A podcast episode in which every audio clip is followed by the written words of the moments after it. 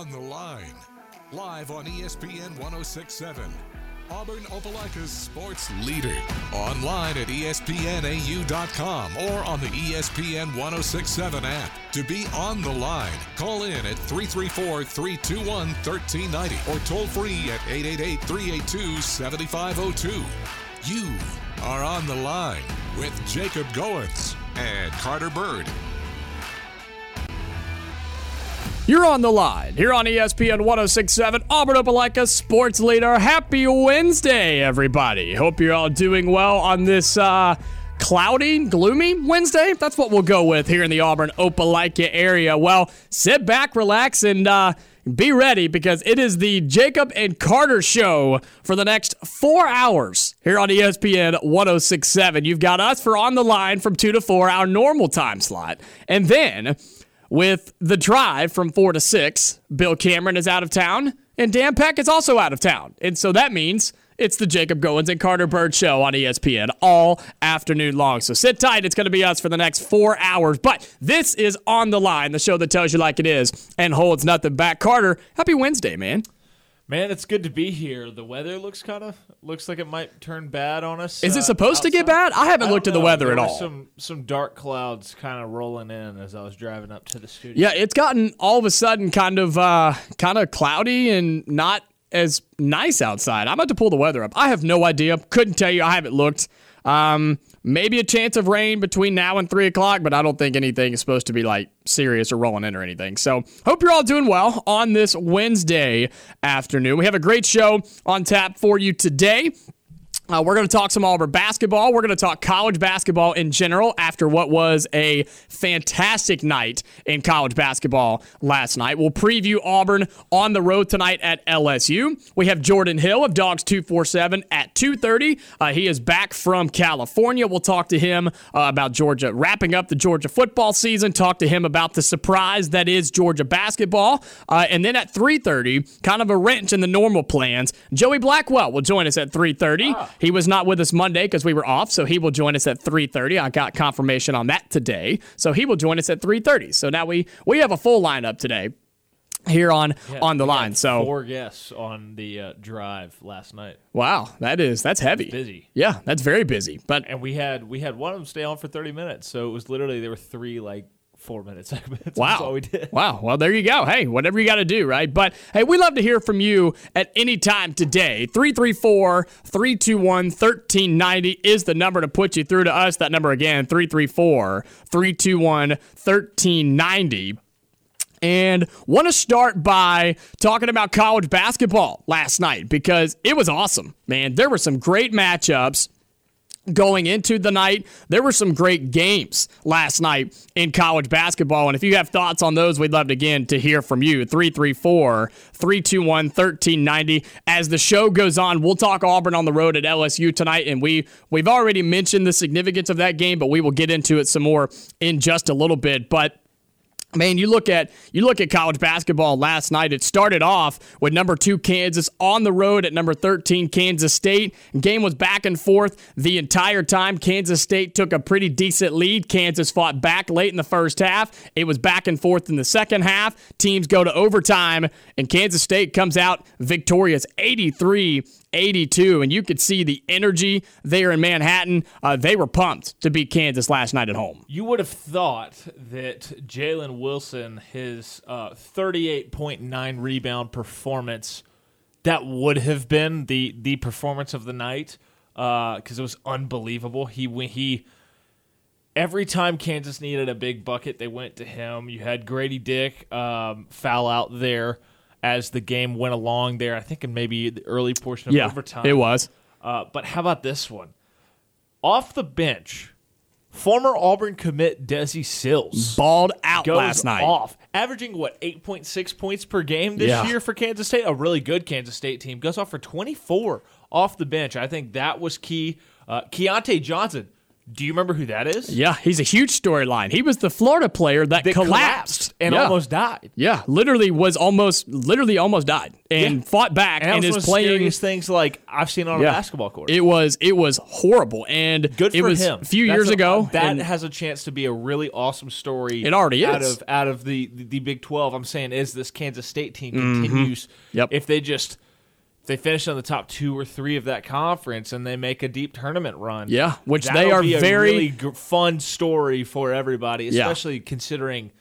I mean, the the eerily similar nature that the Keyontae Johnson situation has to the Damar Hamlin Mm-hmm. situation a few weeks ago with the Bills.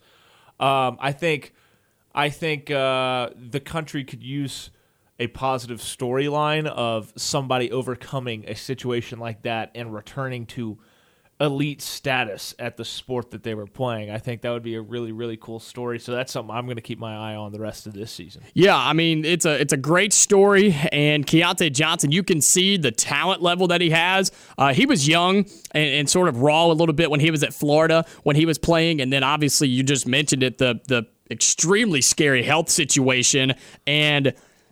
People were concerned, rightfully so, about the young man keeping his life. Nevertheless, come back and play high-level Division One college basketball. But here he, is. He basically didn't play basketball for two years. Yeah, and here he is dropping 24 points on the number two team in the country at home, and Kansas State gets their biggest win of the year. This rivalry is.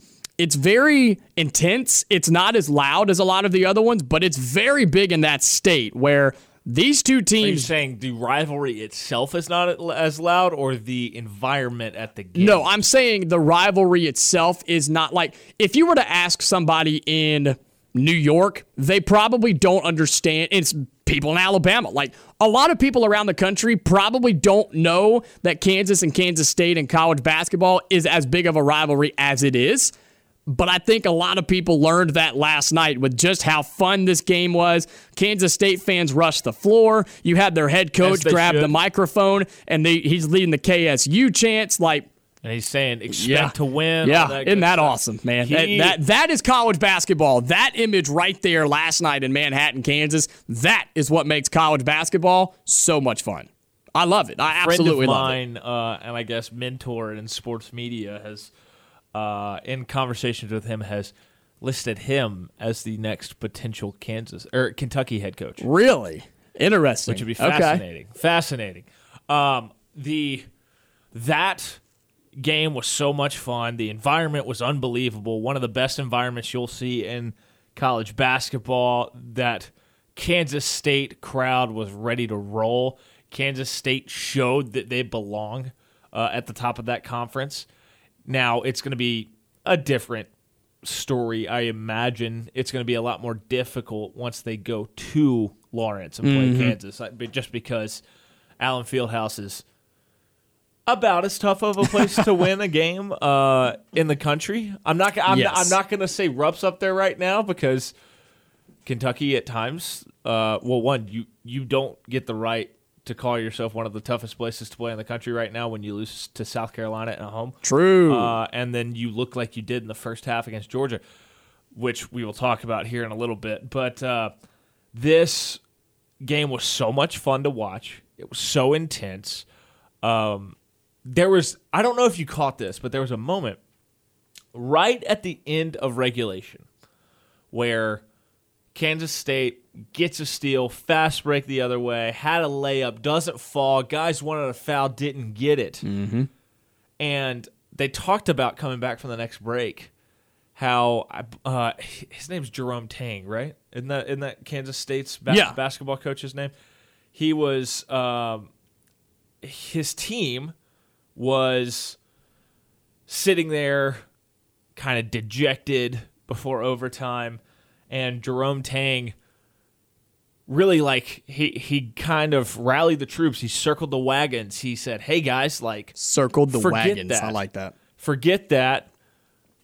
Let's go win this thing." And sure enough, they did. There were some scary moments where you thought Kansas was gonna take it over. Well, I in think the a final huge- couple minutes, uh, Yeah. and then in overtime too. a huge storyline was Kansas had three guys fouled out by overtime. Like halfway through overtime, they had three of their main players fouled out, and they still almost won the game. So Kansas is a very good basketball Yet, team. It still doesn't feel like this game was as had as the fingerprints of the ref on it as much as that Georgia Oh, dude. Kentucky game. Well, let's it get felt in. Like every possession got stopped. Man, that game, that game, we knew it was going to be good because of how sneaky Georgia has been in the SEC and how Georgia's up and good. down Kentucky has been. What a basketball game that was last night in the SEC. Georgia on the road in Rupp, and they make that an absolute ball game where unfortunately you're right officiating got in the way and many, so kentucky many. look oscar Tshiebwe had a literally had a career game last night Yeah, I think he did something that what like has happened three times in the last twenty something years. and it's like Kevin Durant. yeah uh, it's like Kevin Durant, Blake Griffin, and somebody else at UNC. I I'm drawing a blank on who. it- Maybe Brice Johnson. I want to say. okay maybe i don't Um, know And he goes for 37 24. He had three steals, and I know he had at least one block. I'd be shocked. He only had one block. How about that? Yeah, 37 That- that, points. For me, that might be the most surprising thing Yeah. how dominant he was in this game. Well, his defense has been horrible all Yes. season long. It's been really bad for Oscar Tshiebwe. But returning National Player of the Year goes for, like you said, 37 points, 24 rebounds. That is unheard of. That is ridiculous, right? That is a stat line that will not be repeated very often. And yet, Kentucky had to fight this Georgia team. And Kentucky had to come back at home late. I will say that. Yes, but look at the halftime. I mean, at half, Georgia was dominating this game. They were up 42 Oh, They looked 34. like the better team in the first half. Kentucky couldn't guard them. Kentucky couldn't stop them. They couldn't do anything. Georgia's guards were having a field day with Kentucky on defense. And Terry then Roberts and Kario Oquendo are really, really good. Uh, funny note of this game was Karl Ravech apparently didn't get the memo that Terry Roberts is a senior transfer from Bradley because he kept saying, and he's just a freshman. he's just a freshman. Nope, he's a senior, but that's okay. Georgia, again, they punched Kentucky in the mouth early. They are up by uh, eight at the half, and then Kentucky comes out and they they turn it around. They're able to respond. They outscored Georgia 51 to 29 in the second half, and they end up winning 85 to 71. A couple of takeaways from this, and then we'll get into some of the uh, the other results. Kentucky is beatable. They're very beatable. If Oscar Tshiebwe doesn't go off for a career game, they lose. Georgia's sneaky good, and I don't think that loss on the road is going to look as bad for Auburn in the next month or so because Georgia is a really sneaky, talented basketball team. Mike White doing great things in Athens in year one. He completely changed the narrative of that program, especially defensively, where they were one of the worst teams in defense last year. Now, in some areas, they're top 10 in the country. Georgia is a tournament team right now. they look like a much better a much better coached team than they have been. There was an inbounds play. It was after like a issue with the clock where one second on the shot clock, Georgia's inbounding under its own basket, and uh, you saw a really well drawn up play. I thought because you saw two violent cuts by Georgia players out of the paint, kind of drawing their guys a little bit with them, and then you saw Oquendo cut down the baseline and get uh, the inbounds pass and lay it in um, by Obi Top or not Obi Toppin, Jacob Toppin for what I thought was a really well drawn up play to get a bucket. Like those are the kind of moments that make me think maybe Georgia basketball is not in awful hands right now. Georgia is going to be sneaky good. Well, they may not sneak up on anybody anymore. They didn't win last night, but they looked really good. And um, I think Mike White's doing big things. Kentucky gets the win at home. Looking at some other scores from last night in college basketball, we'd love to hear your thoughts on the results from last night 334 321 1390. Alabama goes on the road at Vanderbilt and they were up by 10 at the half. And then all of a sudden, late in the second half, Vanderbilt made this a basketball game. The score doesn't show it because Alabama wins by 12. This was a four point game at one point. Like the, Vanderbilt was in this game late at their home place, and then Alabama did Alabama things. Vanderbilt did their job defensively. You held Alabama under 80. You held them to 36 points in the first half. Vanderbilt should be proud of their efforts defensively. They just couldn't score. Yeah, I'll I'll tell you what. I don't watching this game because I had it up in in my den while I was sitting there uh, working on some stuff. I wasn't impressed with Alabama really. I No. wasn't. I like I didn't look at that team and say, "Oh, wow, that's clearly the best team in the SEC." I just thought Vanderbilt couldn't do anything. I thought Vanderbilt looked bad offensively. And and that was my takeaway more than it was Alabama just kind of kept them enough at arm's length and and just went on the road and handled their business. I thought if that Alabama team that if they perform like that against five or six different teams in this conference, Alabama probably loses that game on the road. I'm with you, and I don't think Alabama did anything crazy impressive last night, but I think a couple of things played into that. You're on the road in the SEC, which is always tough. You're on the road in college basketball, which is always tough.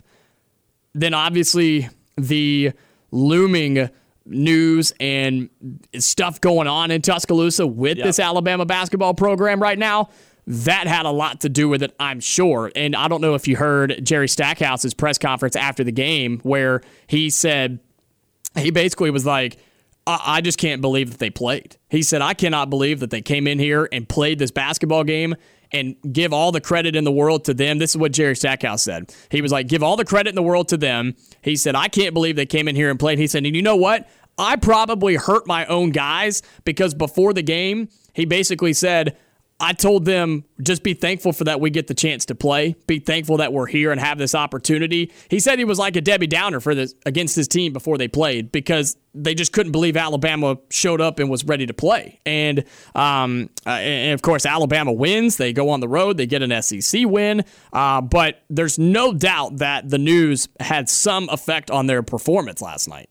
Well, I mean, you wouldn't have noticed it from the beginning because they kind of jumped on Vandy right right off the. Right, which is impressive. open Like they tip. they still walked in there and played halfway decent. I mean, you get a double digit 13 road They win. were up 13-3 in the first five minutes and forty seven seconds. Mm-hmm. It was the last fifteen minutes of the game where Alabama really got stagnant and allowed Vanderbilt to. It really wa- didn't even feel like Vanderbilt was doing all that much to scrap back in it. It just felt like Alabama was so stagnant that Vanderbilt just over time slowly it was like watching a glacier move for me just Yeah. they clo- slowly closed in and Alabama handled business late scored a bunch of points there was I mean it was a 6 point game with 43 seconds left uh, and then you see Alabama score 10 points in the last 43 seconds off free throws Yep. uh, I mean, I thought it was a big win for Alabama for this team, but this team does look a little bit human to me. And I know if there's awkward, there's an awkward situation around it. It's really uncomfortable. It's weird. Um, I know that they, it, Nate Oats said after the game, it was emotional time after the game or uh, on Sunday. But then he said, like, well, they, they had to get back after it on Monday. He said that they had a good Right. practice. The post game interview with the SC Network was Yeah, weird. it and was awkward. weird. Yeah. Um, yeah. It- it- but again, it's just it's one of those situations, right? Some of the details that Nate Oats, um, I guess, put out there were odd. too. yeah, he was he was letting it fly. I mean, he was kind of just Before the game. yeah, he was very open. But hey, I mean, look, if you're an Alabama fan uh, of Alabama basketball, I wouldn't be too concerned. You go on the road, you get a double digit win on the road in the SEC during the week. You can't really complain a whole lot in my book. And there's just so much going on right now in Tuscaloosa. But when we come back, we'll talk more results from last night in college basketball. Then at 2:30, Jordan Hill of Dawgs 247 will join us talking all things Georgia athletics. All that coming up here on the Wednesday edition of On the Line. You are on the line on ESPN 1067. Call in at 334 321 1390 or toll free at 888 382 7502. Back inside the studio here at ESPN 1067, Auburn Opelika sports leader for the Wednesday edition of On the Line. Jacob Go with Carter Byrd going through the results in college basketball last night as it was a very entertaining night around the world of college hoops. Iowa State, number 12, they host number 7 Texas. They get it done at home 78 67. Um, I'll be honest, I did not watch this game. It was on ESPN Plus, and there were other games, and I just didn't really focus on it. But it's a game that you said Iowa State was going to win. I think you said that off the air, but you did say Iowa State was going to win, Carter. So congrats on your your minor victory good. there. They are good. good. They're very It good. They're five and one in Big Twelve play. You know, the, one of the the big storylines in this game was, uh, I think it was Tyrese Hunter, the the Texas guard, was on Iowa State last season, mm-hmm. and uh, the student section was there early. Um, they were very loud. When Tyrese Hunter's name was announced, the entire student section threw Monopoly money up in the air. oh my gosh. Yeah, it was great. That's It was- awesome. It was good. College Uh, basketball, man, absolutely love it. So there was one, one, which is outrageous. There was one student section sign that compared Tyrese Hunter to Judas, which I thought was Oh my a little a little extreme. That's yeah. I mean, toxic, man. But hey, it's what you get when you go on the road in college basketball. Iowa State beats Texas last night. Uh, number nine Tennessee. They go on the road. They handle business in the hump at Mississippi State. They win seventy to fifty nine. How about Clemson? They lose their first conference game after starting 7 and 0. They're number 19 in the country. They go on the road to Wake Forest and fall to the Demon Deacons by 10, 87-77. I mean, it was going to happen at some point. It was a matter of time. Uh, lightning in the bottle here for what the first six games of conference play. This one, I think they had a two nothing lead, and I think that was the only point Clemson led. In this Really interesting. Well, it, yeah, like you said, it was going to happen eventually, but it was an impressive start for Clemson, and I still think they are Oh, Yeah, I a mean, pretty they- solid they got basketball conference team. wins at Georgia Tech, NC State at home, at Virginia Tech, at a solid Pitt team, uh, Louisville, and then Duke at home. Oh god, it, isn't it crazy that we live in a world of college basketball where we just skip over a Louisville game because they're so They're bad? horrible. it's so bad. The ACC is not good. Have you looked at it recently? Have you looked at the conference of the ACC in basketball? It's not, good. really, because I mean UNC is not that good, Duke's not that good. Uh, I Like mean, Clemson is legitimately the best team in the ACC. yeah, Like, there's nobody in that conference right now. There's a lot of okay teams, maybe, but there's nobody great in that conference. Duke and North Carolina are unranked. That should tell you all you need to know. I mean they're both middle of the conference. I mean they're you got UNC who's two games back of Clemson. You got Duke who is two and a half games back and doesn't have the tiebreaker there as of right now. Yeah. So uh, ACC kind of down this year. I think the Big 12 is showing they are probably the best conference in basketball right now. Yeah, Uh, I- they are agree with that. leaps and bounds ahead of everybody in that category. Ole got- Miss. What? The the Big Twelve has six teams in the top twenty five, which feels like a ton Mm-hmm. in college basketball. Yeah, it is, but they're good, man. And those Big 12 in basketball right now is really, really good. I'm interested to see how the SEC Big 12 challenge goes in a couple of weeks. Big weeks. Ten's kind of down this year. Yes, very much I would so. say the Big Ten is pretty down. I would say the SEC feels down a little bit. Which game was it last night that they had a conversation about that during the broadcast? Didn't they? Didn't they have a conversation about? I, I think there was a question posed, and I, I think it was with Karl Ravech and Jimmy Dykes when they talked about when you look at the SEC right now, when you've seen some of these games go other ways, right? You have teams like Kentucky who are down and Georgia that are up and stuff like that. Is it a step back for the SEC? Have they taken a step down, or is it just more balanced this year? Yeah, I don't know. I think it's. I think it's. Um, I feel the SEC is probably a little bit down. I think that.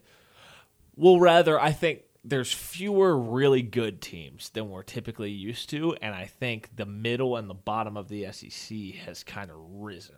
Yeah, that's fair. I think you've got Ole Miss and South Carolina. To me, appear to be the two worst teams in the conference. Who played last night? Yes, and South Carolina yet again cannot defend its home court. It's really going to be my favorite storyline of the year. They made, I mean, They lose by 12 at home last night. they are six and three on the year at home. I'm really curious to see who they actually beat at home. Yeah, I mean, they might not. I don't know the rest of their SEC games at home, but You want something that's going to just confuse you to no end? of course. Second game of the year. Who do you think South Carolina beat at home? Clemson. Oh my gosh. they beat Clemson at home? Yeah. Wow. Good for them. Good for them, man. They're not good, but good for them. Look, the SEC is confusing, it's tough, it's weird, and that's why we love it. But we got to get to another break. When we come back, Jordan Hill of Dawgs 247 will join us talking all things Georgia football and basketball. You don't want to miss it.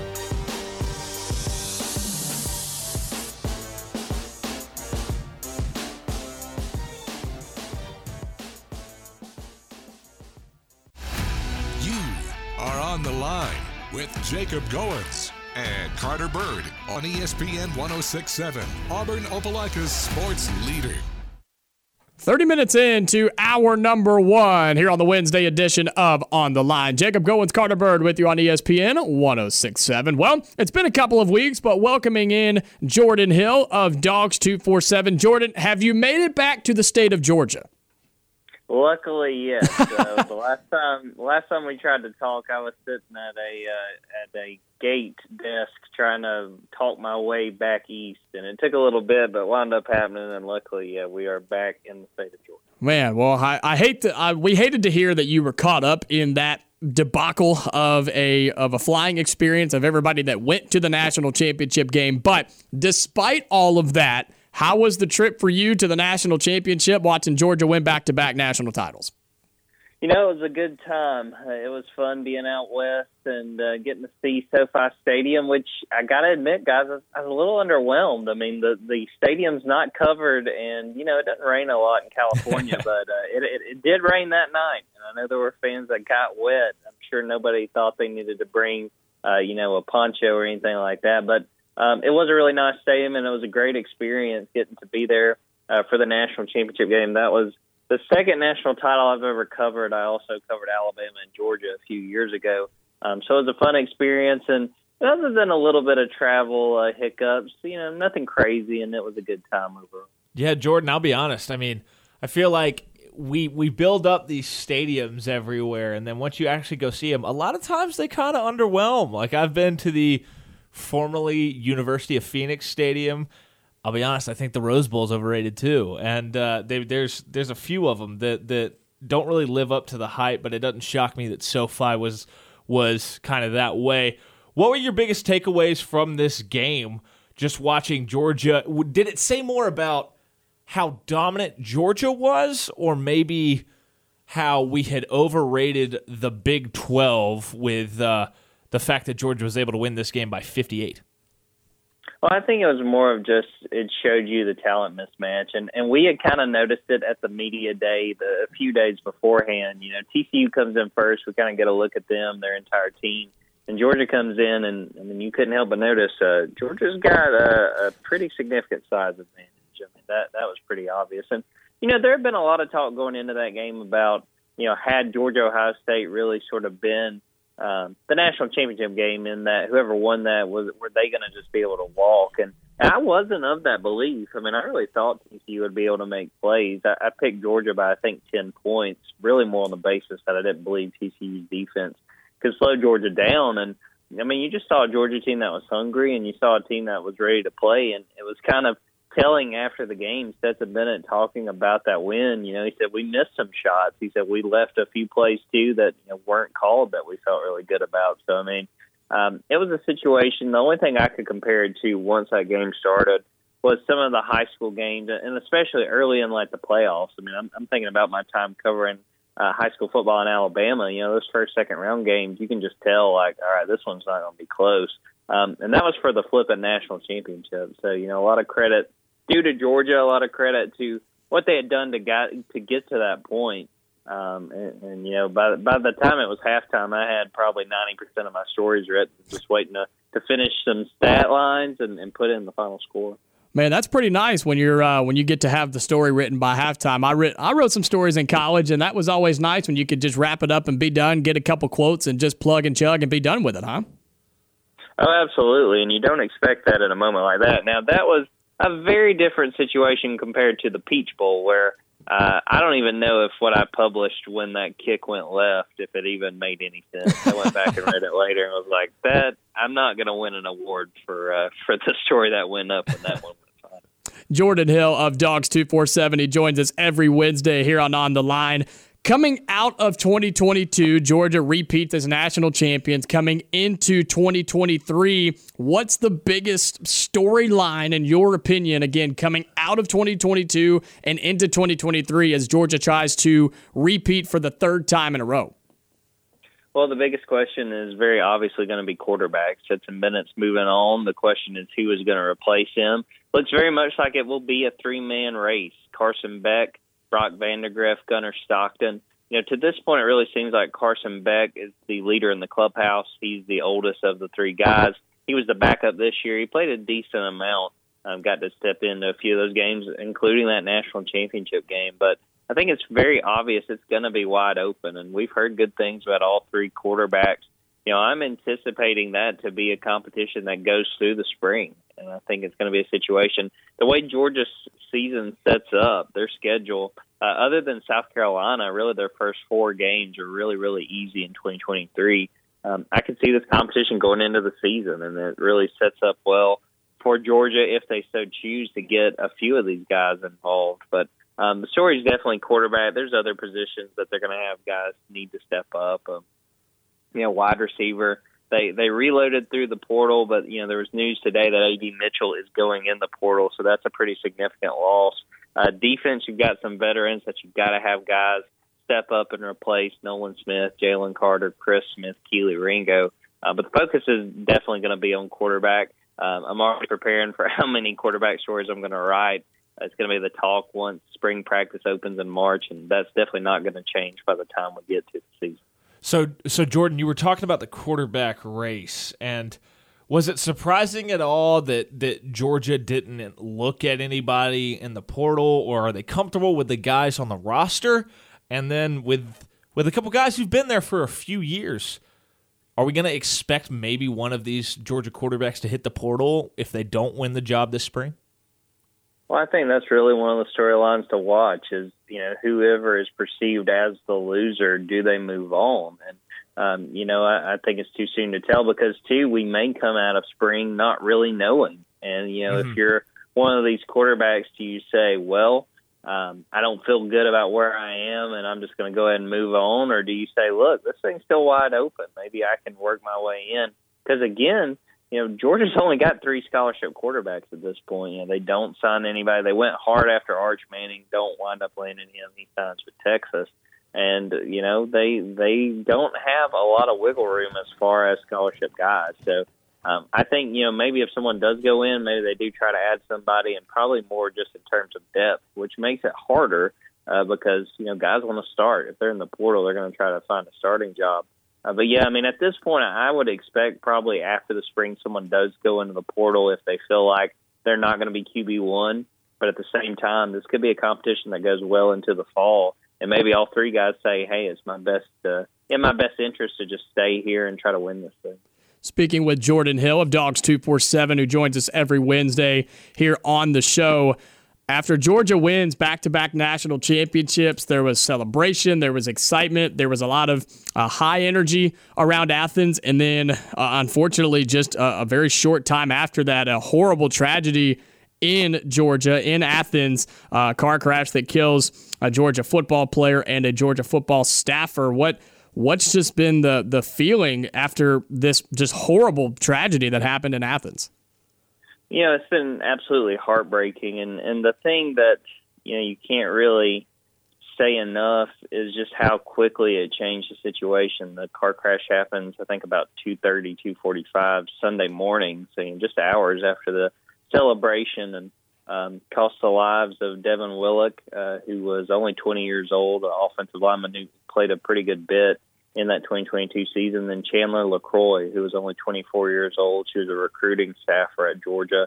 And, you know, again, it just really shook not only the football program, but also the Athens community and even the, the fans outside of Athens. You know, it's been pretty surreal these last few days. You know, you've seen a lot of support offered by fans and uh, I believe today uh, back in Toccoa, which is where Chandler LaCroix is from. I think they were having a service. Still waiting to hear about Devin Willock when services will be held for him. But um, just a very tragic situation. You think about two young lives that were lost, uh, two people that were coming off one of the best days as far as you know in what they did on a day-to-day basis, getting to celebrate that championship. Um, very hard for everybody involved. Um, know a lot of thoughts and prayers have been extended, and I would encourage everyone who mm-hmm. feels uh, the same to do, to pass those along as well because very tough time for their teammates, for their coaches, for their coworkers, and obviously puts a lot of things in perspective outside of you know we talk a lot about sports, but sometimes kind of have to put that on the back burner and think about the people affected in times like this. Yeah, Jordan, I guess there's never really a great way to transition out of a tragic accident like that, but uh, turning the the attention to the hardwood uh, Georgia basketball has been a little bit of a surprise this season 13 and 5, 3 and 2 in conference play. Uh, for a while there, gave Kentucky a run for its money uh, in Rupp Arena last night. At, you can make the argument for sure that they looked like the better team in the first half. What have you seen out of this team this year? And uh, what is the ceiling of what this team can do this season?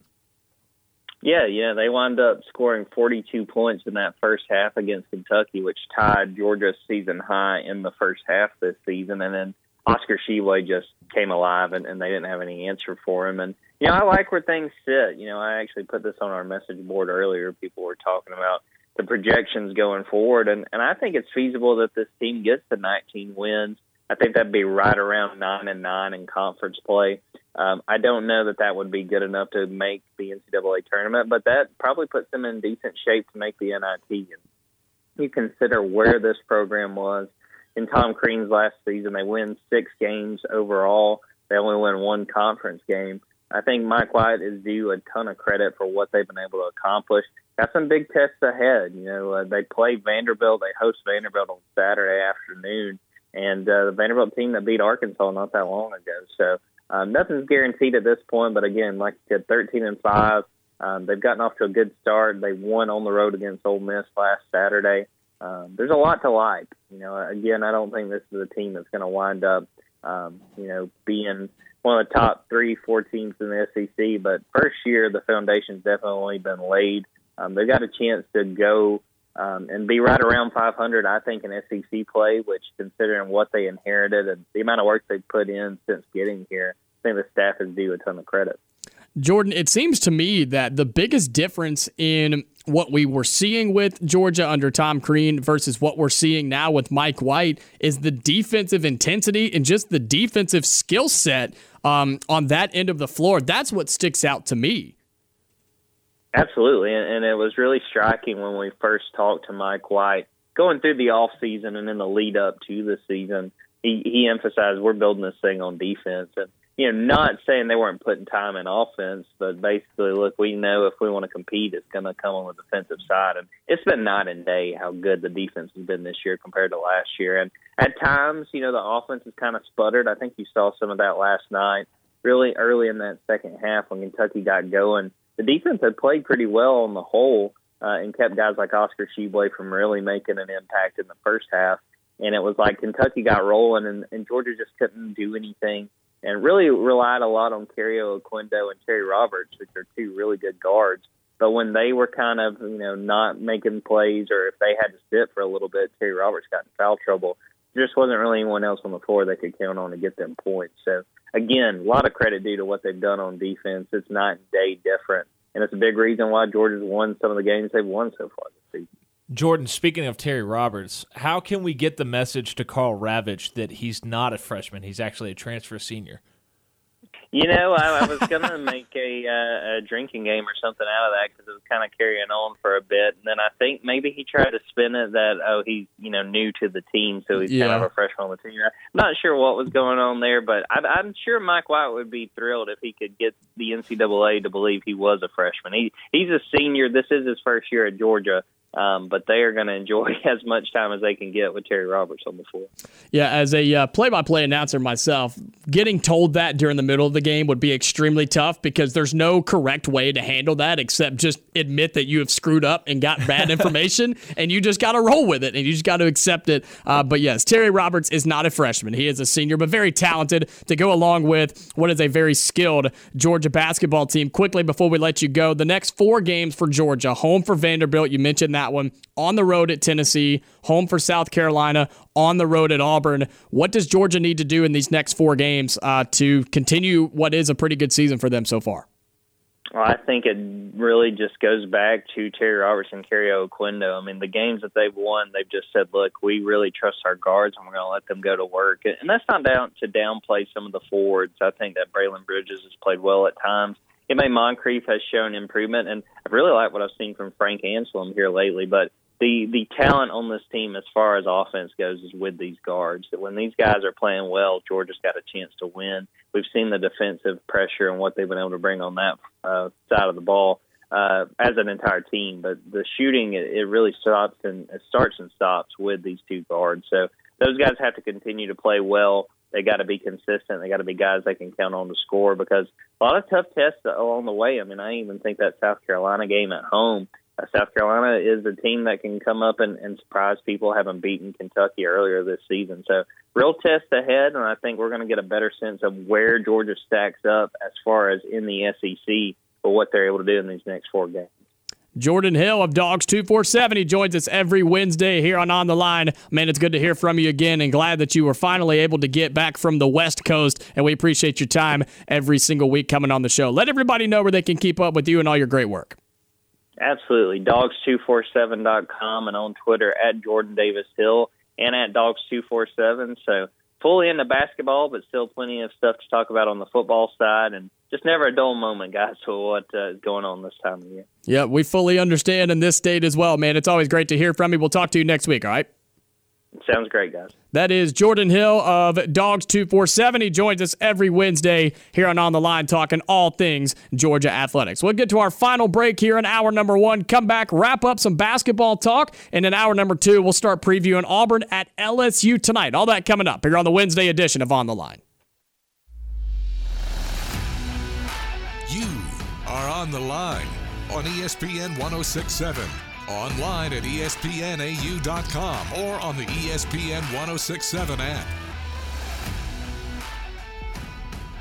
Wrapping up our number one here on the Wednesday edition of On the Line. Big thank you to Jordan Hill of Dawgs247 for coming on talking all things Georgia football since we had not had the chance to talk to him about Georgia's national championship victory. Uh, um, unfortunately, uh, talked about the just the tragic event over in Athens that really just shook the entire college football and, and sports world.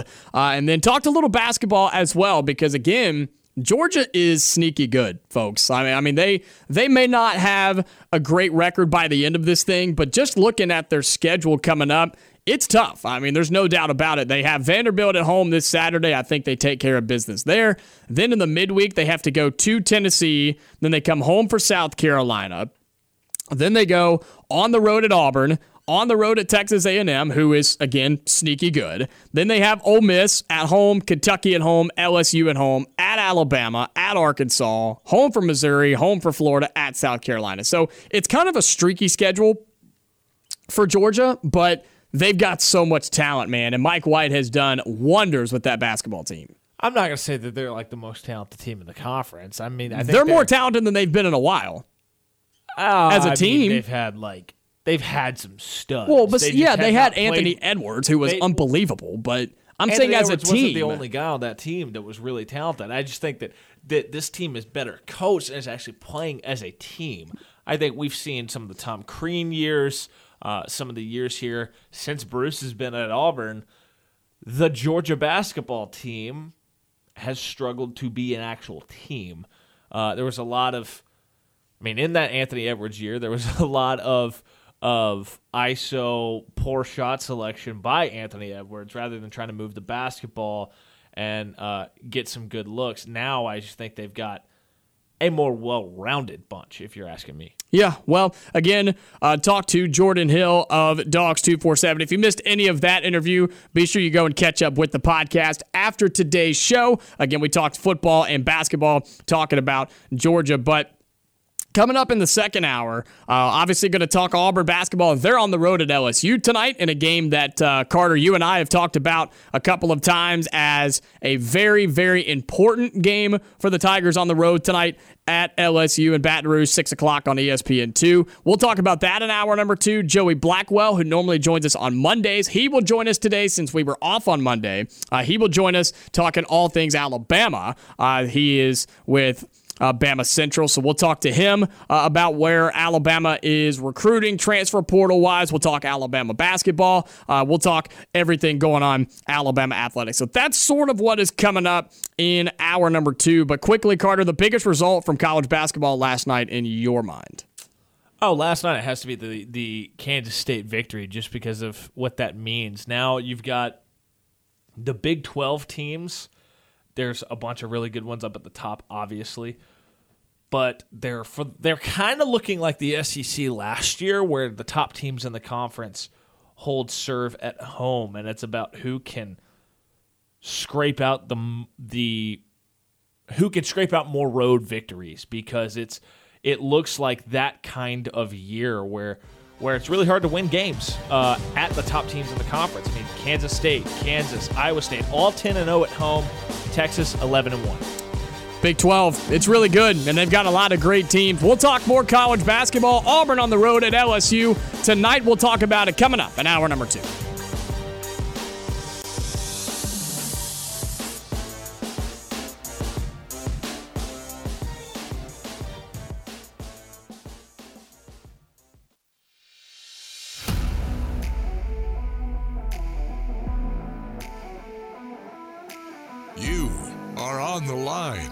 Live on ESPN 1067. Auburn Opelika's sports leader. Online at espnau.com or on the ESPN 1067 app. To be on the line, call in at 334 321 1390 or toll free at 888 382 7502. You are on the line with Jacob Goins and Carter Byrd.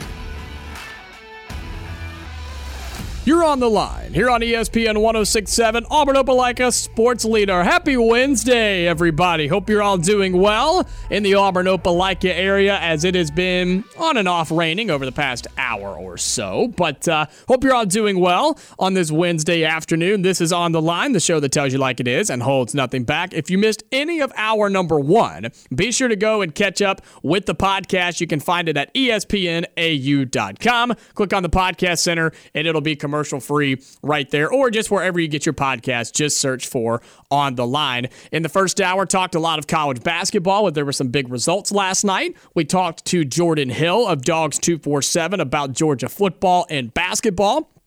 And uh, yeah, that's kind of how the first hour went. So if you missed any of that, go and catch up with the podcast. You don't want to miss it. Here in hour number two, uh, we're going to talk some of the bigger college football storylines. Then we'll get into some Auburn basketball preview on the road at LSU tonight. And then at 3.30, uh, we'll be talking with Joey Blackwell, our usual Monday guest. Uh, he will join us at 3.30 to talk all things Alabama athletics. He writes for BamaCentral.com. So that's what's coming up here in hour number two. Phone lines are open until then, though, we'd love to hear from you. 334 321 1390. That number again, 334 321 1390. Jacob Goins, Carter Byrd with you on ESPN 1067. Carter, let's jump into some of these uh, college football storylines. And I've got to start. I have to start with what's going on in Colorado right now because Twitter in the college football fan base are having an absolute field day with Colorado because they just really can't believe what they're seeing come out of that program. It's just a video after video of questionable coaching from Deion Sanders and assistant coaches. Have you seen the most recent one? I, I saw two different videos that came out yesterday that uh, were were interesting. One was the, um, I'm pretty sure he says that they're like he's talking to the team and he's we're bringing in new guys, we're bringing in better guys, and then just like finish it off with everybody bow your heads and let's pray together. Which Mm-hmm. Yeah, he just- said we're basically we're building, and then yeah, everybody bow your heads, and he led a massive team prayer, which the, we're not getting into I don't, the. I, I don't have an issue with that. I just Right. think it was a weird sequencing. Yes, well, there was there were a lot of people who were upset about that part of it, but we're not getting into that, that. argument, right? But One it's time just uh, guest on the show. yeah, Jeff which yeah, which I mean, hey, if that's what you think, that's cool. I mean, it's again, we're not here to get into a religion argument by any means. It's just one of those videos that got a lot of a lot of flack and a lot of controversy and a lot of traffic, I guess you could say, from from Twitter and college football fans. But then the one that really got everybody going was the other video that came out, and it was an assistant coach. I don't know which coach it was. it looks like it has to be the strength coach or something. Uh, I didn't read into it super heavy to see who exactly it was, but it's a video where he is given some sort of speech, and basically he says, When I say stand, you stand, type of thing. And that's exactly what they do. So he says stand, We and they. comin'. Yeah, so he says that, and they all stand at like attention almost, and then he tells them to sit down, and they sit down. And then he does it again, and they stand up real quick and in unison, and then he tells them to sit down again. It was just really weird looking, and I don't know if it's weird and got the reaction because most of the time, these sorts of videos don't come out of locker rooms and team meetings like that. Those are things I believe should not be exposed to the public. But I guess Colorado's okay with it because they're allowing people to be in there filming, media or whoever it may Well, be. uh, so it's, it's it's Deion Sanders' like crew. It's the it's the Amazon crew for his show. so they must be fine with it and not care. yeah. So I don't know, man. I, and again, I don't know if that's why this is getting so much traffic and just so much uh, hate. Really, I mean, I didn't really see anybody in support of that video. I'll be completely honest. Yeah, I mean, I I don't know. I just think it was it's goofy and weird, and I don't think it's I don't think it's that big of a deal personally. I think that uh, a lot's being made of it. Uh, it is what it is. I think it'll be. Uh, I'm trying. I'm trying to find the name of the coach. Coach Brew is what they're calling him. Uh, I found it on the Barstool Colorado account, which I'm trying to figure out who Coach Brew is. Again, I yeah, I don't know what coach it was. I'm with you. Maybe strength and conditioning. Tim Brewster, the tight ends coach. tight ends coach. Okay. Interesting. Well, it, it was just a weird video. And if you haven't seen it, you can find it. Just go on Google or Twitter and just search for it. It'll pop up, I promise. It was a little weird, but at the same time, it wasn't anything. When I watched it originally, I wasn't like, ew, what the heck is this? Why are they doing that? That's unacceptable. That's ridiculous. I wasn't like that. I, I, I was like, okay, he's he's getting their attention. He's whatever you want to say. Um, but there was a lot of people upset with it and they were like what in the world's happening in colorado this is why this and somebody i forget who it was they tweeted it and they said this is the difference between college football and professional football because that type of thing is not going to happen at the professional level because you're dealing the difference of college kids and grown adults which i think is very fair um, but I don't know. It got a lot of a lot of hate last night. It was floating around Twitter pretty heavily. I didn't right. think too much into it, but it riled some people up, man. So we know that they've gone out and they, they've gotten 23 transfers on top of their their recruiting class. Last season, Colorado went one and 11, one and eight in conference play. This year, they open at TCU. Uh, they play Nebraska and Matt Rhule in week two. They go to Oregon, USC at home, at Arizona State, at UCLA, Oregon State on the schedule, and at Utah. Right now, I see one or two wins on that schedule. well, I mean, there's there's other games on there like at Washington State's gonna be tough. Arizona at home could be interesting. Stanford at home, I think they probably win that. They actually, Colorado State and Stanford are the two games on there. I actually feel confident about them winning. Everything else, I think, is up in the air because I think the other teams were a lot better than they were this past year. Yeah. Right now, the over under win total for Colorado is five and a half. Under. I'm taking Under. under. I'm taking under by a mile. Yeah, under. Uh, maybe three wins. Maybe. You aren't beating TCU. Nebraska at home. That's going to be interesting. That's gonna be those fun. two teams trying to revive themselves. Two teams that won what championships in the late '80s and the '90s. Um, I think Nebraska probably has a higher ceiling as a program itself. Deion probably elevates that ceiling a little bit too uh, for Colorado. I mean, there's a stretch where this thing craters and goes really bad in year one, and we are we are watching an Amazon show for Coach Prime as they go three and nine, four and eight, and I can't imagine he's going to be a ton of fun to be around on that no. show. Now, will he change the narrative at that program? Yeah, probably. Will he have more talent there than there has been in the past? Yes. Yes, absolutely. Will it be enough talent to actually compete on a consistent basis? I don't know. We're going to find out. And we're also going to find out if Deion Sanders is actually a good football coach because he went to Jackson State and brought in unbelievable talent for that program and just beat up on everybody because they had the best players doesn't I'm not saying he's not a good coach. I'm just waiting for him to prove that he is actually a good coach. We're going to find out. We're absolutely going to find out. In my opinion. I mean, I, I think that this is shout out to Mel Tucker, who in the pandemic season um, went four and two and realized, holy cow, this program is not going to be able to do that again. Let me get up out of here and go to Michigan State. Uh, this program and then get paid. this program, I don't think has been to, if you don't count the 2020 season, I don't think has been to a bowl game in a long time. I think the they actually we went six and six in 2017 and still did not go to to a bowl game. know Interesting. why. I wonder if they got invited and turned it down. 2016 they had a good year. They went 10 and four. They actually played in the Pac-12 championship game where they got beat with a sledgehammer by Washington, uh, and then they went to the Alamo Bowl and got beat with a Did you say 2016? That was the Yes. that was Washington's playoff year. Yeah, and then got beat with a sledgehammer by Oklahoma State in their bowl game. Nice. Love it. Well, we'll see. I wanted to at least mention that because that was the video floating around Twitter last night that really got people riled up. And then the other news in college football today is the news coming out of TCU that has some of their fans a little questionable right now. They're They planning are. on hiring Yeah. Arkansas's um, to hire Arkansas's offensive coordinator Kendall Briles to fill their offensive coordinator role. I think Kendall Briles is a really good offensive coordinator. I think he is. He was handcuffed at Arkansas in terms of what he could do. Probably the mindset of the coach, um, and the talent you have relative to the other teams in the SEC West. Because whether you like it or not, in the SEC West, Arkansas has the fifth most talent. I Think that's fair to say? Maybe sixth, depending on where you put Ole Miss. Yeah.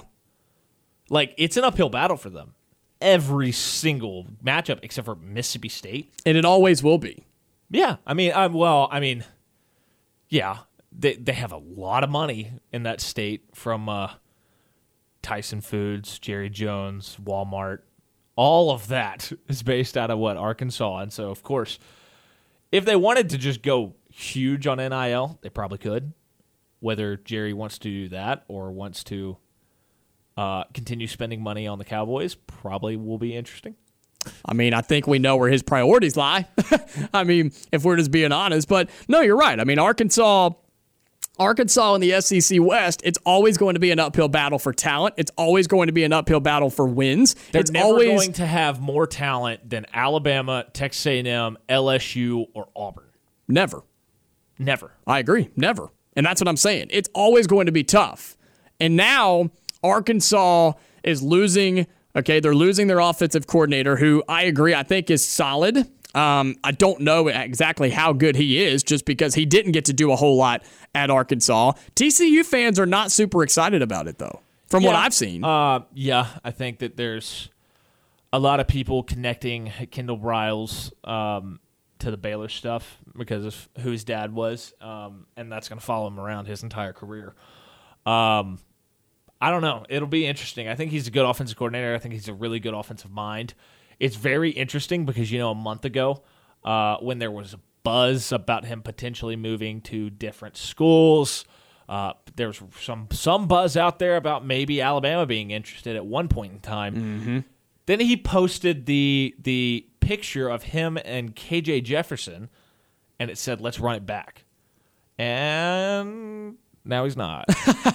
Whoops. Just kidding. Change my mind. Other news that that I find very interesting. There's some transfer quarterback stuff. There's some quarterback stuff in college football. Jaden Rashada officially files for Yes. his release from his national letter of intent at Florida.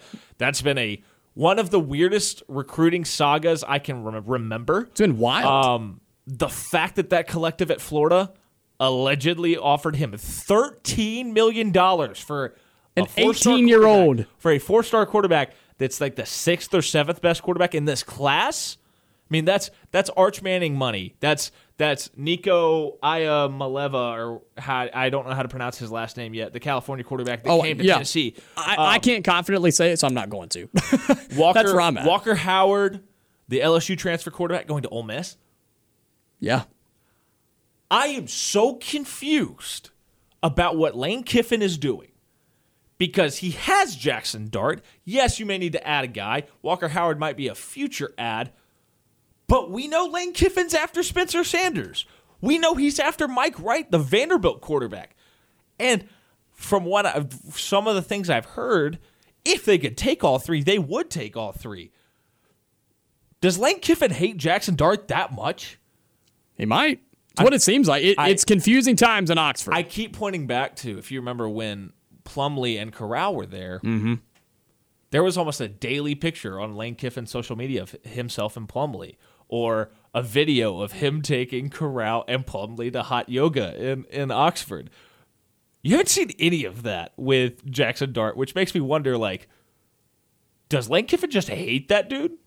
Who knows, man? It's weird in Oxford right now. I think a lot of Ole Miss fans are in that boat as well of what in the world is Lane Kiffin doing. But we got to get to our first break here in hour number two. When we come back, we're going to preview Auburn at LSU tonight in basketball. What does Auburn need to do to go on the road and get a much needed win in the SEC, a tough win in the SEC tonight in the midweek? We'll talk about it on the other side. This is the Wednesday edition of On the Line.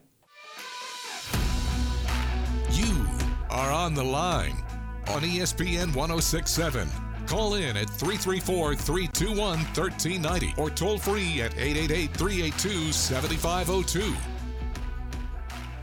Back inside the studio here at ESPN 1067. Jacob Goins, Carter Byrd with you on the Wednesday edition of On the Line. Reminder coming up at 3.30, we're going to talk with Joey Blackwell of Bama Central, our usual Monday guest. Uh, we were not here due to uh, MLK Day, so he is now joining us on Wednesday, so we appreciate him adjusting for us. We'll talk to him coming up in just a few minutes. But, Carter, we have not gotten into it yet.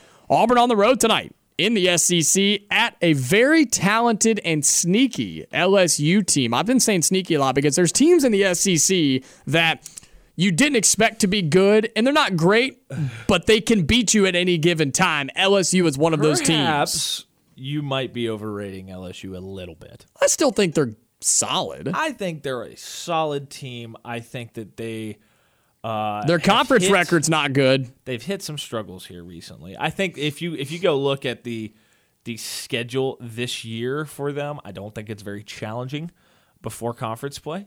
I think I've looked at that before. Yeah, it's not good. Um, but look, this this LSU team, the most fascinating thing of this game for me, and I think uh, Justin Ferguson, friend of the show, uh, wrote a column on this. There is a lot of familiarity between this LSU team and Johni Broome because half of this LSU team is from Murray State. The head coach is from Murray State. Johni Broome has played them a lot. KJ Williams, their kind of stretch five big man, um, he's been a stud this year.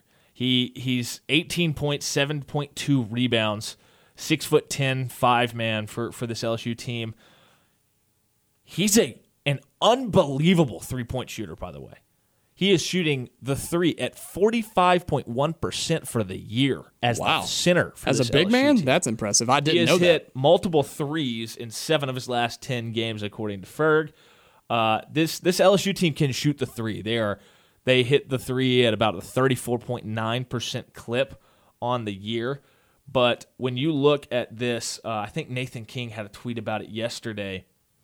You've seen this KJ Williams have big games matching up against Johni Broome. It's it's been one of the more interesting things that that I saw uh, of the past couple days when Bruce was talking about the, that matchup, Johni Broome versus KJ Williams. KJ Williams last year in their three matchups averaged 16.7 points and 10.3 rebounds against Johni Broome in the three matchups. Johni, 20 points, 10.3 rebounds. A little bit, but like he's, I think he was, um, it, I think it was basically 14 points, 11 rebounds, 14 points, 12 rebounds. And then, of course, he went off for 30 and 8 in the conference uh, conference tournament in the in their conference last season. Um, going to be a really fun matchup down low with with those guys. I think that this game will be fun. Uh, I'm going to continue to talk about it because it's it's my favorite just dumb thing to talk about this LSU team or last year's Murray State team. You're going to see one of the funnier proportioned players in all of college basketball for LSU. Their point guard, uh, Hannibal. I'm drawing a blank on his first name. He is built like a safety. Yes. enormous. Trae Hannibal. That's what I thought his name. was. Trae, that's right. He is. He has the biggest arms I've ever seen on a college point guard. He is looks like an upside down triangle out on the court. um, he is really big in the upper body. He Oh is listed God. at six foot two, two fifteen, but like he will have the biggest arms on the court. Yeah. and it's just something you'd never see in college basketball. And I just it makes me laugh a little bit every time I see it. I look at this LSU team, and again, they're one and four in conference play. They opened up SEC play after a weak non-conference schedule uh, that included a loss to that Kansas State team we talked about earlier. They opened up SEC play with a win over Arkansas, and at the time, everybody was like, "Holy smokes, this is a huge win for LSU." That was a top ten Arkansas team at the time. Everybody was like, "What a great start to SEC play for LSU to take down a top ten Arkansas team." We now know that Arkansas is not quite what we thought they were going to be due to injuries to two of their four best players. We've talked about that quite a bit. So that win has lost a little bit of its validity. And then they go 0 for 4 after that. They've lost every game since in conference play. They have lost at Kentucky, at Texas A&M, home for Florida, and at Alabama. We know what the Crimson Tide did to them over the weekend. It was embarrassing. Um, how does LSU respond from that performance on Saturday coming into tonight's game? Here's the two things I look at this game as I look at how does LSU respond after getting beat by 50 on your home floor. I look at that, or by 40, excuse me, sorry. They got beat by 40, 106 to 66. Same difference. You get beat by, or uh, you were at Alabama, but whatever. that there's a ten point difference there. I'm just saying. I think mentally it's about the same. If I get beat by 40 or 50, I don't think I'm Well, really it noticing. one of they just got absolutely jumped on like I have not seen a team not named South Carolina. It was bad. But how does LSU respond tonight after that performance against Alabama, against the buzzsaw that they ran into? But I look at Auburn. This tonight's game is all about Auburn. Auburn Yeah. is better than LSU. Auburn's more talented than LSU. God, I say this all the time. Auburn is better coached than LSU. Auburn has a better coach than LSU. But you are on the road in the SEC in the midweek. You're a four and a half point favorite, six o'clock tip on E ESPN2. This is all about Auburn tonight. Can Auburn defend like they have been? Because LSU doesn't score a ton. They only average uh, 79 or 70 points a game, right? So they're just right around that 70 point mark. Nothing crazy. How does Auburn defend tonight? How does Auburn defend the paint tonight? Because teams now know how to score on Auburn. It's get inside the colored area on the floor, and you're going to get points or you're going to get to the free throw line. That's what's important. And can Auburn get it going again offensively? Obviously, Chris Moore was a big part of that. Um, you said yesterday that maybe he was traveling to LSU. I don't expect him to play. no, Um, no, I don't think. Uh, I think Bruce said yesterday he was traveling, but he is yet to practice. I don't Got expect you. him Okay. to play. Okay. I don't either. Um, I think his presence on the bench might be It might. significant Yeah. in a game like this. Absolutely. From the leadership he provides, uh, and and I think that I'm looking forward to seeing him out there. And my goal, if I am Auburn, is to get him back for A&M. Get him back for A&M. I think Yeah. that's a realistic goal because you're going to need him. And that A&M team right now, it's I don't like. I keep wanting to not believe that they're that good, but they're just beating everybody. Yeah, And they just they are. killed. Uh, was it South Carolina at their place, and they killed Missouri last week, I think. Right, well. exactly. So again, Chris Moore will I don't think he plays tonight. I don't know if there's been an official release. I don't think he plays, but despite that, Auburn's got to find an offensive rhythm somehow because this past Saturday against Mississippi State, Auburn's offense was terrible. Johni Broome didn't do anything that he normally does. If Jaylin Williams doesn't shoot the game of his life, you lose that basketball game. So you're on the road. You've got to feed your best player. The guards have to take care of the basketball. Mr. ATM cannot show up tonight. If that happens, Auburn will lose on the road at LSU. Do you want to know what the magic number is in this game? For points for Auburn's points, Yes. Auburn's got to score, I'm going with 76. The actual magic number, if you look at it, is 73 Okay. because LSU has scored 70 more than 72 points one time since November. Sheesh. That's and that's good. against some bad teams too, like UT Arlington. They got a 63-59 victory. That's a UT Arlington team that is currently 273 in the KenPom. Uh, East Tennessee State 72-68. And East Tennessee State sitting at 258 in the or uh, 258 in the KenPom. Like they scored 89 against Winthrop. That that's a common opponent, right? Auburn Yeah. played them as well. Um, yeah, I think that that this Auburn team. I believe, as long in conference play, LSU hasn't scored above 71. If they can get to 73, Auburn wins this game because LSU's offense is not very good. I think Auburn will play well defensively. Now LSU, you talked about it. They have some size. They may go. They may just go big and feed the paint tonight and get all their points from the paint and the free throw line, like Mississippi State did. If they do that, Auburn better have a plan because the game plan is now out on how to beat Auburn. Yeah. When we come back, we'll talk to Joey Blackwell of Bama Central about everything going on in Tuscaloosa. Then to end the show, we'll give our final picks for Auburn and LSU.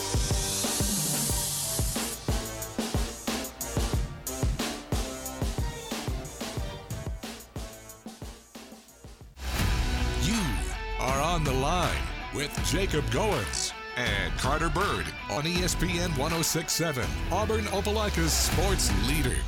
30 more minutes here on the Wednesday edition of On the Line. Jacob Goins, Carter Byrd with you on ESPN 1067. Well, he's usually our Monday guest, but we were not here, so he was able to adjust and come on. Today it is Joey Blackwell who writes for Bama Central. Joey, we appreciate you adjusting and coming on today. Hope all is well, and we will uh, jump right into it. And to start out, obviously the uh, the big storyline coming out of Tuscaloosa over the last couple of uh, of days has been the the just the the obvious news of the Alabama basketball program having a player arrested and charged. Uh, what what what can you tell us that you've learned over the last few hours, few days about this situation? Yeah, you know, it's uh, obviously quite a shock on Sunday afternoon when you know the video came out of Miles being arrested um, and then charged, obviously for the for capital murder. And um, you know, since then we've learned some new details. You know, by reviewing the court documents, um, we know that um, while Miles provided the gun, um, we do know that he wasn't the one that ultimately fired the shots that killed a 23 year old woman and uh, Jamea Jonae Harris. And um, obviously, it's a tragedy. She was a mother. She leaves behind a five year old son, and you never wish that upon anybody. You know, you never wish that upon her family. Or it's just such a tragic situation. And um, you know, I, I think what I've learned the most for me personally is I've, I think a, lot of people, including myself, have learned about you know this Alabama basketball team and its resiliency. You know, Nate Oats didn't have to have a press conference on Monday. We actually we assumed that it was going to have he was going to have it canceled, um, but he held it anyways, and you know answered all questions that he could. And um, you know, if if anybody watched the Alabama Vanderbilt game last night, you know, he fielded questions about that situation after the game, even while he was still on the court, and you know handled it with grace. And um, I think he's shown to be a, a good leader. You know, this is a situation that um, you know you can't you can never be prepared for as a head coach. It's an unforeseen circumstance that you never want to see happen, but you never even think it's going to happen, and then um, suddenly it does. So I think this basketball program has handled it very well. Um, I think there is still going to be, you know, there's a long road to, you know, getting over the grieving process and um, moving on. But Um, that being said, you know this team, uh, even though they beat LSU, you know, pretty handily on Saturday, and you know the game last night kind of felt like a bounce back win, even though it wasn't technically a bounce back win, but it felt like it just because of all the team had to overcome. Joey, with the way that uh, Nate Oats has had to, I guess, navigate these uh, turbulent waters, what does that say about really about his leadership and how he's able to keep this team together in such a difficult time for this program? Yeah, you know, I think he's talked about that a lot. You know, yesterday he talked about how you know he's using Bible verses. He he specified specifically um, Romans eight twenty eight and how um, they had a team meeting on Sunday afternoon, um, and the players, you know, said that they didn't want to practice, so they didn't hold practice that day. Um, but they did hold a practice on Monday, and throughout that, you know, Osis said that there were there were a lot of hugs. You know, there's been a lot of a lot of crying, and he said last night before the game that the team was locked in. Um, but after the game, you know, he said that he saw a lot of you know what looked like bottled up grief, you know, finally start coming out from his players, and I think this whole situation is a huge testament to his leadership. Um, I, I think he's done a, a solid job of um, answering the questions that he can to the media because he has to, but at the same time also being there for his players. Um, obviously, you know, uh, kicking Miles off the basketball team the same day was obviously the, the right call there. Um, no hesitancy there. And he's done all of this while wishing nothing but support for the victim and, and her family. And, um, you know, while at the same time, you know, not you know he he hasn't he hasn't gotten out of hand at all and he's been really calm and mellow throughout the whole thing and I think it's a huge testament to the strong leadership that he brings with him to the program. Speaking with Joey Blackwell of Bama Central, usually joins us on Mondays, but is on the Wednesday edition of On the Line. I'm sure you saw or heard, I guess, the uh, comments from Jerry Stackhouse, head coach of Vanderbilt basketball, mm-hmm. about just how surprised and shocked that he was that Joey Alabama even showed up yesterday and played last night, and he said he was almost a, a demotivator to his own team because just talking about how grateful they should be to have the opportunity to play college basketball. Yeah, you know, Jerry Stackhouse has, has always been an absolute class act, and I I really enjoyed hearing what he had to say last night. You know, I think the the most powerful moment of that press conference was when he said, you know, at the end of the day, it's his basketball. You know, it's it's a game. It does it doesn't matter. And when he said that, he crumpled up, you know, his stat sheet and you know, kind of symbolizing that it, it's all meaningless. You know, at the end of the day, these are these are I don't I don't want to call them kids. I want to call them these are young men who are still you know working their way through life and the same with the coaches these are human beings you know and they have their own struggles and triumphs just like anybody else. And for them to get out there on that basketball court and, and you know and handle you know take care of business, you know I I, I believe it, it shows the strength and resiliency of this team, and also credit to to Stackhouse for what he said. Um, he's always been one of my favorite coaches and will continue to be. But at the same time, you know, we have to think, you know, getting out of town for this team might be the best thing for them right now, being able to kind of put Tuscaloosa behind them for a little bit, which the schedule works out for them in that regard. You know, last night they played in Nashville, and then this weekend they travel to Missouri. So it's probably going to do the team a little bit of good to you know get out of town and and to separate themselves from the situation. So, um, but yeah, kudos to Jerry Stackhouse. I, I thought that was a that was a classy move on his part. Joey, with the game itself last night, you saw an Alabama team jump out to a decent lead and uh, a Vanderbilt team that they've had trouble with at times, I guess the past year or so, kind mm-hmm. of just clawed its way back into the game and made it interesting. And Nate Oats acknowledged that in his post-game press conference. What did you see out of the Alabama team and their ability to to kind of keep Vanderbilt at arm's length and pull off a road victory? Yeah, you know, I, I think um, you know they had they jumped out to that 23 point lead, and then of course Vanderbilt, I believe they cut it. I think they cut it down to six in those final minutes there before Bama was able to pull back out. Um, I think it shows the determination of this team, which is something that you know I've talked about before that this team has been missing the past several years. Um, and previous years under under Oats. um, and I'm not saying this is Oats' fault. I think it's more of the the player the players that they had. in previous years, you had a bunch of guys that once they got out to a comfortable lead, they would let their foot off the gas and they would allow player uh, other teams to catch back up, and that was the that that was the to, to the detriment multiple times. Several losses came um, came because of that. Um, and now we're not seeing that as much. I think last last night was probably the first time we've really seen that them get a big lead and then and then pull up. Um, but that being said, you know, given the circumstances, these players had a lot on their minds that wasn't on the basketball court last night. But I think, you know, so far we've seen them do really well. You know, same at Arkansas, they were able to jump out and stay ahead. LSU, of course, they ended up winning by 40. They, you know, they jumped out way ahead and didn't let their foot off. So I think it just shows the resiliency of this team and, and, and the mentality of this team. And if they can keep it up, you know, they're looking like they're one of the most dangerous teams in the conference right now. Joey, we saw Brandon Miller, who has been one of the most exciting freshmen in all of college basketball, goes for another 30 piece last night. What makes him so good, and why has he been so dominant throughout this season? You know, I think um, first off, it's, it's, his maturity. I think it's his approach to the game. Um, he's he's here to have a good time, but he's also here to, you know, to play well and to improve his NBA draft stock, and we, we've absolutely seen that so far. Um, as far as on the court, you know, I, I, his shooting has just been lights out um, these past few games, really pretty much the whole season, but particularly the past couple of games, it's really gone off.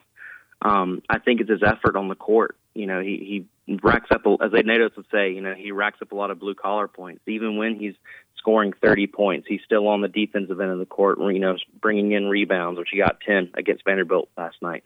Um, he's still diving for loose balls, you know, putting his body on the line to, to make plays on both ends. So I, I think it shows just what kind of a special player he is. Um, I, I, I, I he has a coach also in Nate Oats that will really, you know, gives him the green light no matter what. And he's been able to create separation on the perimeter. We saw that several times last night.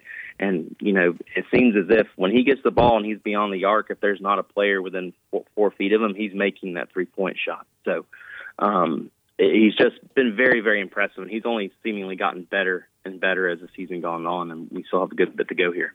Joey, Alabama is six and zero oh in conference play, I believe, for the seventh time in program history. This team has uh, at least a game lead in the SEC. They've got a road trip coming up at Missouri. This team seems to control its own destiny. What needs to happen for Alabama to wrap up an SEC regular season championship this year? Oh, I, I think you know first and foremost, there's a speed bump that happened this past weekend. You know, I, I'm I believe the team has to you know not not not to be not to sound harsh or anything, but I think they need to put it behind them.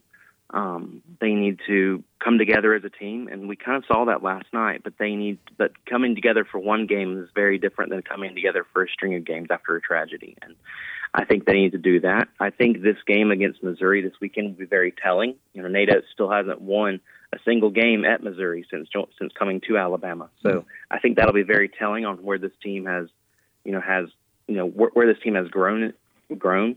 Um, they have a tough game against Oklahoma in the SEC Big 12 Challenge.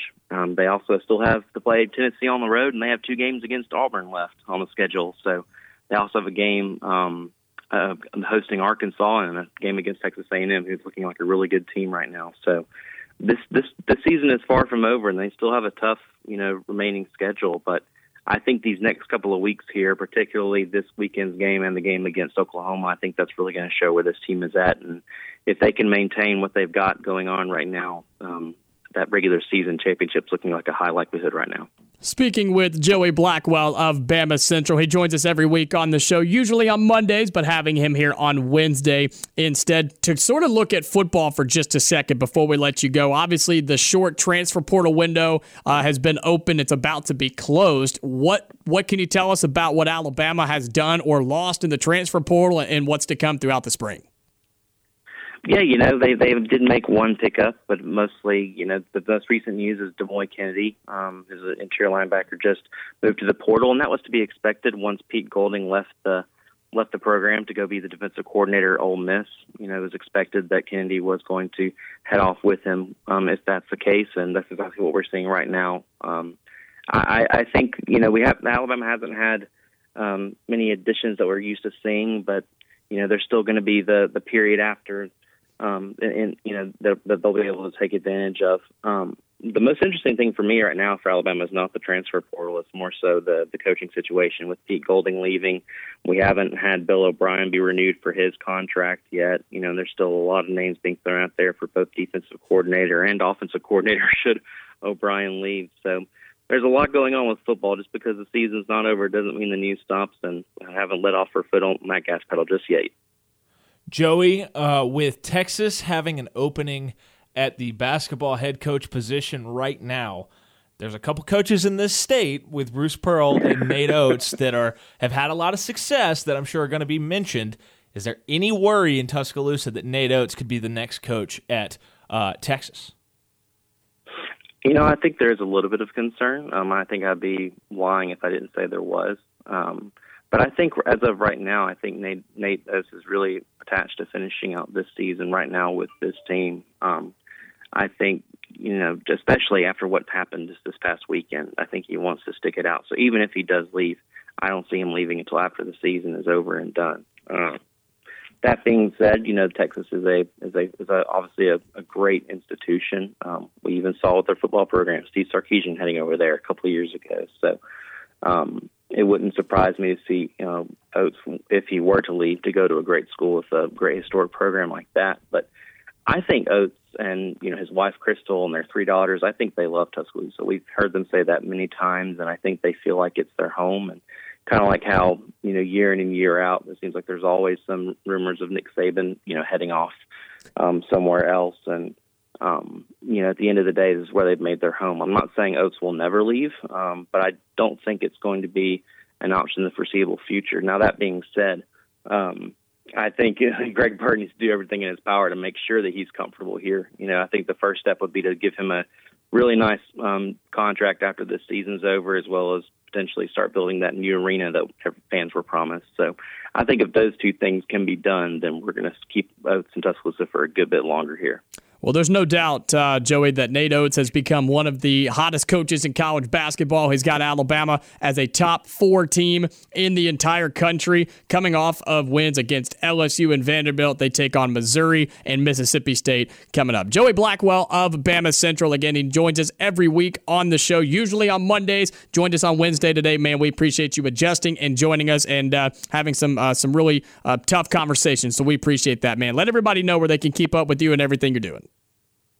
Absolutely. Everybody can follow me on Twitter at Blackwell Sports, and they can find all of my writings as well as all my other wonderful co-writers. You can find all of our stuff at BamaCentral.com. We're the Sports Illustrated and Fan Nation um, local affiliate for covering everything Alabama Crimson Tide. So um, thank you guys so much for having me. I appreciate it. Yep, it's good to hear from you, Joey. We'll talk to you next week. That is Joey Blackwell of Bama Central. Again, he normally joins us on Mondays at 2.30, uh, but uh, we did not have a show on Monday, so he was able to adjust. And again, we appreciate him coming on and unfortunately uh, having to talk about some some tough issues. But Alabama basketball, uh, they, they have have a big win on Saturday against LSU, and then they have a solid win on the road last night at Vanderbilt. We'll take our final break, come back. We'll give our final thoughts and picks for Auburn on the road at LSU tonight. We'll wrap up the Wednesday edition of On the Line on the other side.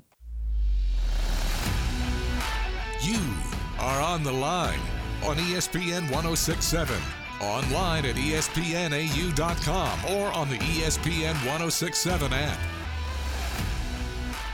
Wrapping up the Wednesday edition of On the Line, Jacob Goins, Carter Byrd with you on ESPN 1067. Big thank you again to Joey Blackwell, Alabama Central, joining us in the last segment, talking all things Alabama athletics, uh, touching on football, talking Alabama basketball. Of course, they're one of the best teams in the nation, and then the uh, uh, the tragedy that happened in Tuscaloosa over the weekend. So uh, it's been a tougher discussion day because we talked with Jordan Hill of Dawgs Two Four Seven about Georgia as well. They had a tragedy of their own. Uh, unfortunately, it's not been it's not been a great couple of days around the Southeastern Conference, but we do really appreciate both of them joining the show and talking about some tough subjects and some other storylines outside of those as well. So if you missed any of today's show, uh, been a lot of college basketball talk. Again, we talked with Jordan Hill of Dawgs 247, and then just got off the phone with Joey Blackwell of Bama Central. So if you missed any of it, be sure to go and find the podcast. You can find it at espnau.com. Click on the podcast center, it'll be commercial free right there,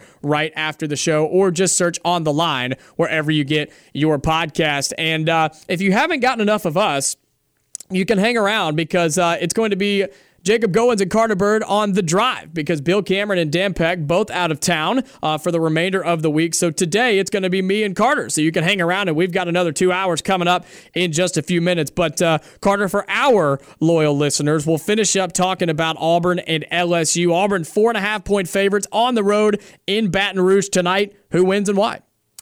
Uh, I think Auburn gets it done. I think that all, this LSU team is trending in the wrong direction. Their last time out, they got um, blown out by Alabama, and then you have they welcome an Auburn team that I think needs to play a good game and probably feels the pressure of that on the road. Having having suffered the road loss to Georgia might be a blessing in disguise for Auburn because I think they won't take anybody lightly on the road the rest of the year. And I think that they go into uh, the Maravich Assembly Center and uh, get a big win. Yeah, uh, again, I talked about this a little bit earlier. I think tonight is more about Auburn than anything else. Um, LSU, they're solid and they've got some talent. I just don't think they've got what it takes to hang in the SEC this year. Um, it's about Auburn tonight. It's about Auburn defending in the paint where they got uh, they just got beat really against Mississippi State in the paint where they scored all of their points was either in the paint or from the free throw line. So I look to see if Auburn can make some adjustments defending in the paint because that blueprint is out on Auburn defensively. And then on the offensive end, Auburn's got to figure out how to get back in their offensive rhythm before they played the Mississippi State game. They were starting to figure it out a little bit. They know who their go-to player is, Johni Broome. He has to have a big night. He's going to be a better matchup for him. I think Tolu was probably a little too big and too physical for him. I think that the record shows that uh, Johni should have a better night tonight. He should, and he needs to because Auburn's going to have to find a way to score. You can't turn the ball over. That goes for all of the guards on Auburn's team Wendell Green, KD Johnson, Allen Flanigan, uh, Tre Donaldson, whoever's playing guard they cannot turn the ball over tonight. Johni can't turn it over tonight. He had some turnovers in the last game. So it's all about Auburn. If they play well, play their game, they should have no problem beating LSU. I think they win. I think they'll cover. Um, I think the magic number is around 76. You said 73. So I, I think, if, Auburn if Auburn wins. scores 73, Auburn wins the game. I'm with you. I think Auburn can win as long as they play their game. It's about Auburn getting a big win on the road before you go again on the road on Saturday at South Carolina. But Auburn wins 72 66. 72 66. I'm going to take 76 64. Auburn wins double digits on the road tonight. Wow. We'll see. That's it for the Wednesday edition of On the Line. Stay tuned. Carter and I have the drive coming up from 4 to 6 here on ESPN 1067. Stay safe. I'll talk to you later.